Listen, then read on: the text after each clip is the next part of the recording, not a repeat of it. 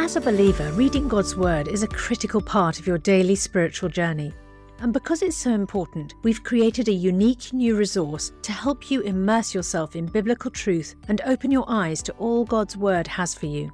It's a free PDF download called The Word One to One that takes you on a guided journey through John chapter 1. With biblical text and short commentary, each page provides insights that will strengthen your faith in an easy to read guided format. There's truly no other resource like this. Download your free PDF copy today at premierinsight.org forward slash resources. That's premierinsight.org forward slash resources.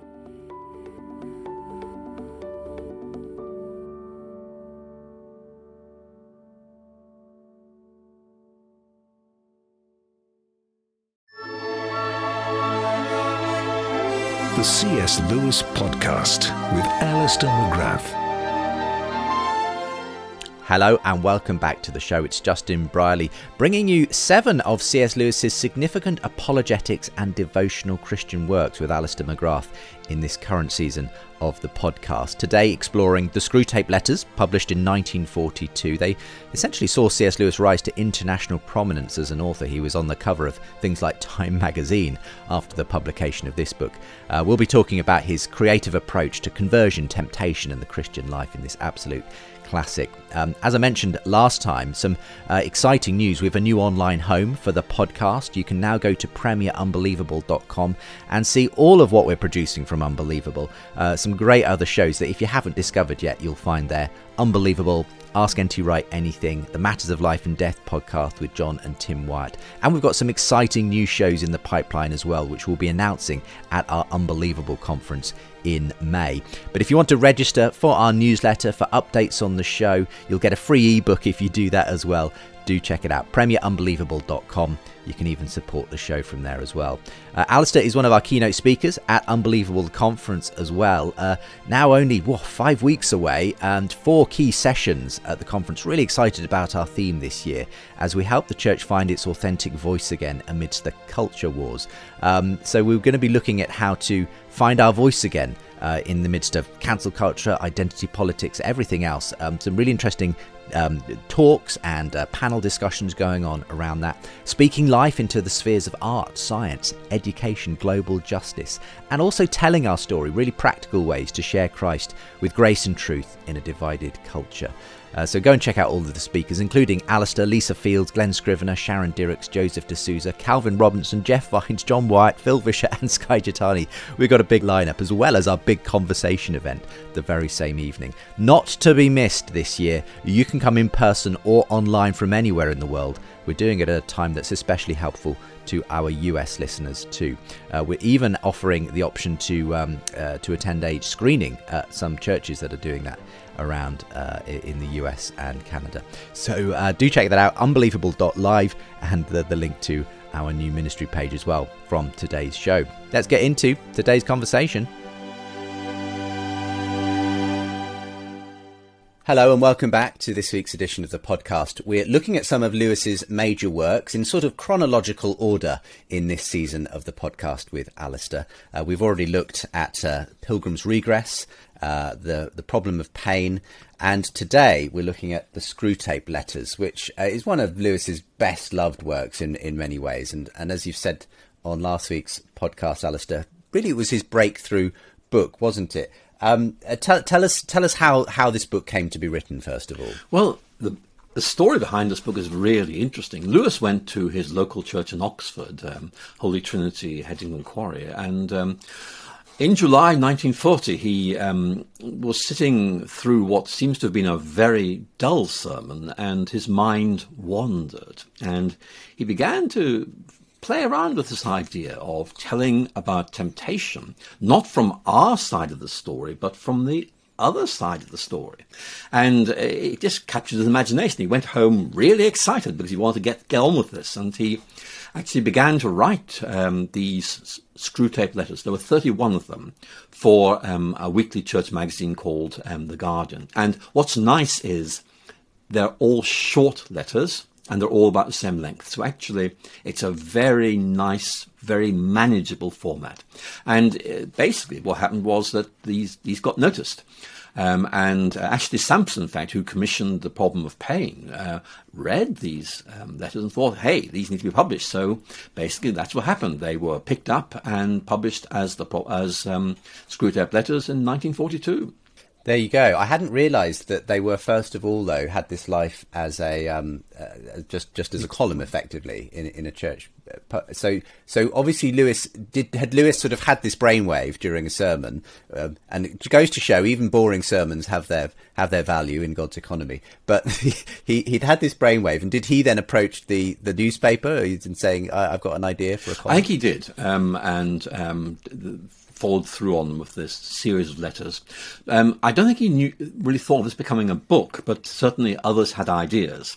But I think, I think as, you, as you rightly say, I mean, very often people will say, well, sermons stimulate us in all kinds of ways. And perhaps uh, this is an example of one way in which uh, sermons stimulate us in unexpected ways.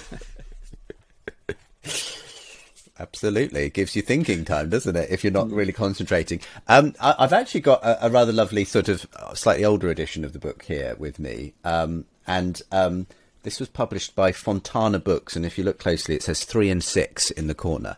Um, and this was a 1964 edition, uh, I think, of the or 1965 edition of of the book. Um, there's a rather lovely inscription though, and I can't remember how it came down to me or where I picked it up secondhand somewhere but um, it, has got an inscription to Timothy Warham, confirmed in Selby Abbey on the 29th of June 1965 by Douglas Selby, as far as I can uh, tell, after preparation with, and I can't make out the name of the person who prepared this this uh, uh, person for confirmation. But anyway, um, obviously it was deemed a suitable sort of uh, confirmation gift in the 1960s, and, and it was phenomenally popular, wasn't it, um, at the time of its publication? What, what, why do you think it, it became so popular um, so so quickly? This this particular book. Well, the chapters are all very short. The the, the framework that's used, uh, the, the, the kind of um, uh, senior tempter and his apprentice is, is brilliant. It's just it's just so original. It's very very witty, um, and uh, people just loved it. And also, I mean, Lewis packs a lot of interesting reflection into those letters um, and makes it very very accessible, much more so than some of his more uh, academic books. So really, it was a kind of breakthrough book in that it was um, it was really helpful to a lot of people, really original, and people people really picked up on it in a big way. And and in a way, the I, I suppose the the thing the thing that's really marks it out is is that very creative way in which Lewis the device he uses of, of using you know the senior devil corresponding with his junior underling and and the way that in the way that, that that works itself out means everything has to be reversed good becomes evil, evil becomes good, you know, and so on. And and that's just quite fun, isn't it? It's literally just that device alone. I think almost um, carries the book along because people quite enjoy having to sort of get their head around the idea that you know ev- everything is reversed in, in the world of these these demons and devils. It's a very original framework, and, and it works. I think that's the really important thing. It makes sense, and you got to bear in mind that in many ways, what Lewis was doing is saying, look, traditionally we've had lots of books that tell Christians how to deal with temptation, and they're, they're very worthy and they're very dull, but here is something different. This uses an imaginative framework to allow you to visualize this problem in a new way, and when you do that, it, it, it, you, you see it immediately. It makes much more sense. I think that's one of the reasons why people loved it. It was, it was just original. It was a fresh angle on a traditional problem. And actually, you know, the funny thing is that the advice Lewis is giving through the book is really very traditional. But it's the way he does it. it is completely new. So in effect, an, it freshens things up enormously. I think that's much, much better. And I think that's why it's had a life, you know, beyond the normal audience that you might say a, a, Christian book, you know, of this type might might normally have. And you've had, you know, it's been so popular, even you know, in relatively secular audiences. I know that for instance, John Cleese has, you know, done done a narration of it and that sort of thing. I think it's because it's great fun. You know, the, just the, the central premise of the book is, is, is rather fun. And and Lewis, you know, in that way, he's done a tremendous service, I think, with something like the Screwtape Letters, in, in really taking those ideas and putting them in a really public setting, hasn't he? He has, and I think you know he, he engages some very traditional problems. One, one of the most interesting bits, in my view, is where um, Screwtape tells his apprentice to get to work on his patient's experiences and make him feel that Christianity can't be really true. And, you know, in effect, it, it, it is a brilliant uh, way of saying, look, don't rely on experience too much. But the, but the way of saying, look, um, Screwtape is using this as a strategy to unravel your faith is brilliant. And that's why um, so many people like it. The advice Lewis gives is good, but it's given, um, but, but you assess it by its impact on Screwtape. so it's really, really a very good way of mm, helping mm. us to think through issues of temptation and the problems we experience.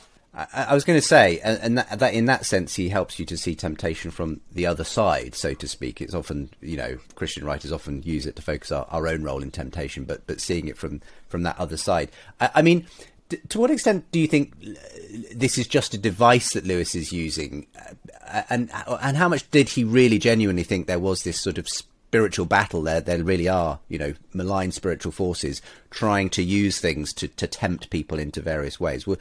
Is is that the way lewis really would have conceived this kind of battle going on as it were in the in the spiritual dimension? Well we need to bear in mind that lewis specialized in the literature of the middle ages and this kind of way of thinking would have been natural in the Middle Ages. And that is really part of what Lewis is doing. He's almost taking a medieval way of looking at things and updating it and moving it to the present and then helping us to see, for example, what happens when we rely too much on experience. So I think Lewis himself probably thinks this is absolutely right. But of course, there's a long history of thinking of temptation in this way. So if you like, Lewis is taking a, a framework of discussing this, which he knows very, very well from his professional career, but he's inverting it, you know, and saying, let's just flip it around, see what it looks like. And actually, it's really helpful. So it's very interesting because to me, it illustrates how Lewis, the literary scholar, is able to draw on precedents which really make for a very, very good story and use it profitably. Mm. Now, you know, typically when it comes to how to ward off temptation and live a live a more sort of um, unified Christian life, a, lot of writers might, you know, encourage people to, to go back to prayer and reading the Bible and, and so on. Lewis, though, does does place a lot of emphasis on the role of evidence and argument in defending faith against temptation. Why does he sort of go in that direction, particularly? It goes in that direction because Lewis is, is concerned that um, there are various forms of popular piety which do rest a lot on the way in which you feel. Uh, you know, I don't feel God is there, or I do feel God is there. And, and Lewis, I think, um, has clearly had some bad experiences um, along these lines. And What he wants to say is you don't rely on your subjective perceptions of reality. You try and let evidence uh, and you know reason thinking um, to guide you here. And that's one of the reasons why, um, you know, for example, in the Chronicles of Narnia, time and time again, you know, what is the evidence for this? You know, um, and it's a very important point. Um, you know, in trying to work out, for example, who's the goody and who's the baddie in um, uh, the uh, the Lion, the Witch, and the Wardrobe. You know, it's about evidence. What does the evidence suggest? I think what Lewis is really saying is two things. Number one, the evidence is on the Christian side. I think he wants to make that point very, very clearly. But secondly, there is a danger that we get locked into very subjective, very emotional ways of thinking, which simply aren't helpful. We simply drown in our own emotions. And Lewis is suggesting in the narrative of Screwtape that actually this is one way of losing your faith, becoming too entangled with a complex emotional situation. I think there's a scene, isn't there, where you know he's he's he's warning um, uh, Wormwood that you know the, the patient has uh, been studying books which are starting, you know, this is at the beginning of this person's journey towards Christian faith at the beginning of the book, are starting to persuade them that perhaps there is more than just, you know, the world around us and that God exists and so on. Um, and, and sort of suggests, you know, things to throw in their path to kind of immediately make them to just think of that as just, oh, that's just, you know, ideas I was having in the library, and, and now I'm having my lunch and I'm back in the real world. There's a sense in which Lewis wanted to pinpoint the fact that we, we can tend to divorce the you know the, the, the intellect and, and the things that might lead us towards God from quote unquote real life and and and so I, I, mean talk a little bit about that and the way that Lewis what was Lewis trying to, to do in in kind of giving us that lesson if you like through through Screwtape's um, attempts at, at putting these temptations in the path of the, the individual. Well, that, that's a great point. In fact, one of the best examples of this is um, Lewis's critique of chronological snobbery. And one of the points that Lewis makes time and time again is you can't um, disregard books because they're old. He makes the point that there's wisdom in the past, we need to engage it. And so what Screwtape does, and you can see the way in which Screwtape is kind of way based a bit on Lewis, uh, what Screwtape does is to try and get his patient to think hey, this is an old book. That's a New Testament. It can't be right. You know, we, we've moved on since then. We're modern. And if you like, it's all about trying to persuade the patient that he simply believes a lot of old junk from the past and we're in the present now, so it can't be right. And actually, Lewis himself will, will make those points in a much more detailed way elsewhere. But it's a brilliant, um, short, popular presentation of that key point. I mean, when this young man does eventually actually become a Christian, which is of course a crushing, you know, disappointment for, for Screwtape and Wormwood in this in this book. But when he does, he he's introduced to church and, and all the sort of disappointment that can come with this, you know, because it's a very human institution and the people he's with and so on. So so tell us a little bit about um, what Lewis why Lewis suggests that that actually the local church can be a bit of a problem when it comes to you know walking through your faith and so on. Well, let's go back to the point that Lewis conceived this book during a very dull sermon. Now that might just help us see why you know the institution of the church isn't always as helpful to the life of faith as we might like. But I think one of the points that Lewis makes brilliantly is you know it, when you go to a church, you see all these ordinary people, you know, and, and, and you of, the people you, you meet in the street. And, and, and it, it, you know, Screwtape is saying we've got to use this to kind of way persuade this guy it's, it's no good.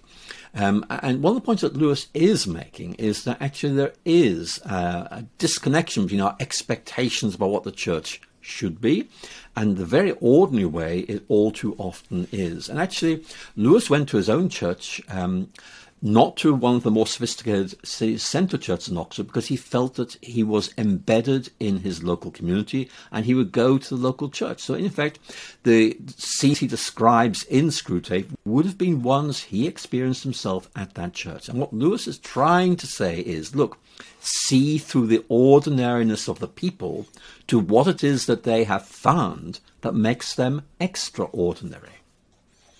Absolutely. And, and, and in that sense, I think Lewis is very good at grounding this in our everyday experience because I think that's one of the problems sometimes with grand, you know, thinking and theology and apologetics. It, it, it, it, can raise us up to a great level, but then we kind of come crashing down when we're actually trying to put it into practice with the, you know, the, the frustrations that we all experience, you know, with uh, other people and so on. And and likewise, you know, it's he's very down to earth, and one gets a sense that some of Lewis's own struggles with, you know, friends, relatives, Mrs. Moore, and so on, are are sort of being put into the, the the mouth of the the patient who's struggling with his rather cantankerous mother and that sort of thing. That these are very kind of normal, everyday sorts of problems that are, are coming up in the life of this person in the book, aren't they? They are, and, and I think Lewis scholars very often will have great fun trying to work out are there people in Lewis's real life who are appearing in a slightly different form in Screwtape letters. But but I think it, the whole point is that that everything hangs together so well. I think that's one of the reasons why the book has, has simply continued to be so popular because um, okay, it, it's dated you know back in the 1940s, so we need to make allowance for that. Even so, it still speaks to us very very clearly today, and I think that. Um, you know, you know, it's a very important point to make that um, you do find yourself in a church community which may disappoint you, but that in effect means you mustn't let Screwtape use that as saying this is simply something uninteresting and unexciting, let's leave it behind. He's saying, no, no, no, the, the important thing is others have captured this vision as well. They've seen something, and that's good. See it that way. And again, one of the themes we've talking about quite a lot in this set of podcasts is seeing things in a new way, which is the right way. And Screwtape is trying to get his patient to see things in Screwtape's way.